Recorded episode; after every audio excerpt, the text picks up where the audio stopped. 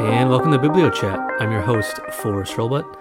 On this episode, I would like to look at China's role as a foreign economic power and how this role reflects the colonial era and Western European expansion around the world, and how this expansion affected the native populations.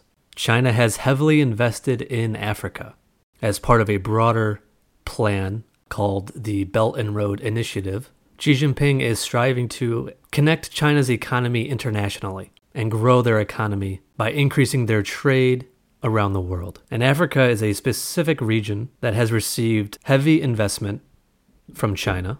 Total investments in 2003 equaled 75 million and has increased to 5 billion in 2021. And these African countries are facing the same issues as colonized regions of the past, where where a foreign nation enters the region for economic purposes and introduces their culture, their language, and their values, and the indigenous populations learn the language, cultures, and customs of the foreign power.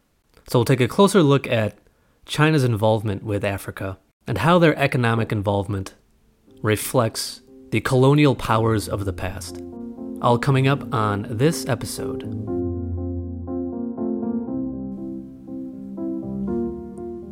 So, China's economic interests in Africa have grown significantly over the last few decades, and a process is emerging that reflects the colonial period that I've discussed over the last few episodes, where as the influence of a foreign economic power grows, the natural result is a pressure to learn their language. Local populations learn the language of the foreign economic power in order to actively participate in the commercial activities of the foreign power. And you know, this can bring benefits like higher incomes. But as we know, and as I've discussed over the last few episodes, language is the glue of a community's identity, heritage, and ancestry. And so, by absorbing the language of the foreign power, you lose this cultural identity and heritage. And this is the dilemma that Africa is currently faced with. As China continues to grow their influence in Africa in order to expand trade and expand their economy, they're at the same time promoting the Chinese language. And African nations the more they become economically and financially tied, the pressure mounts to work with China to promote the Mandarin language. Where you're seeing the same process of the colonial period, where students are learning this foreign language. And what's interesting is this financial dependence is very clear, where, where countries like Ethiopia, Uganda, Kenya borrow from the Chinese government in order to construct the infrastructure of China's Belt and Road Initiative, mostly transport infrastructure like railways and power.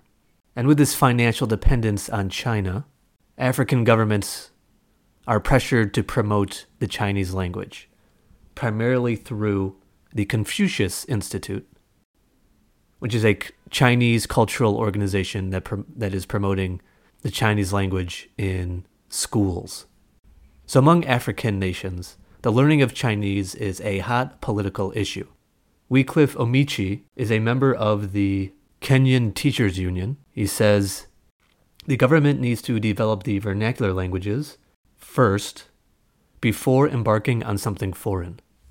So Wycliffe is very aware of the importance of local languages in building community identity and maintaining cultural heritage. However, he still faces an uphill battle against his opponents. Russell Kaschula, a professor of African language studies at Rhodes University in South Africa, argues how teaching Mandarin is as important as the learning of English, French, and Portuguese were back in the 19th century in Africa.